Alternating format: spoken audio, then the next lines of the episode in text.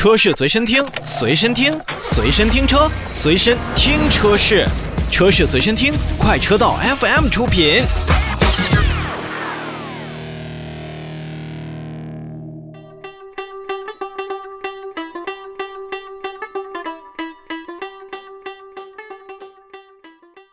今天的召回呢，我们再来看长城汽车。日前呢，长城汽车股份有限公司也是决定要去召回生产日期从二零二零年三月二十日到二零二零年四月二十九日生产的部分皮卡车型，共计一千六百五十一台。那本次召回范围内的车辆呢，是供应商在生产过程当中存在偏差，个别还原剂的储液箱的废气阀会受到损伤，极端情况下呢，可能会出现还原剂的渗漏。那不满。满足污染控制装置耐久性的要求，造成排放超标的风险，所以长城汽车呢也将会免费对于召回范围内的车辆呢进行检查通气阀是否存在渗漏，如果渗漏的话，将予以更换，以消除上述的风险。其实这一部分并不影响驾驶，但是会影响到咱们的大气的一些环境，包括环保的一些数据。那么这对于生产用车更。多为主的风骏皮卡来说的话是非常非常重要的，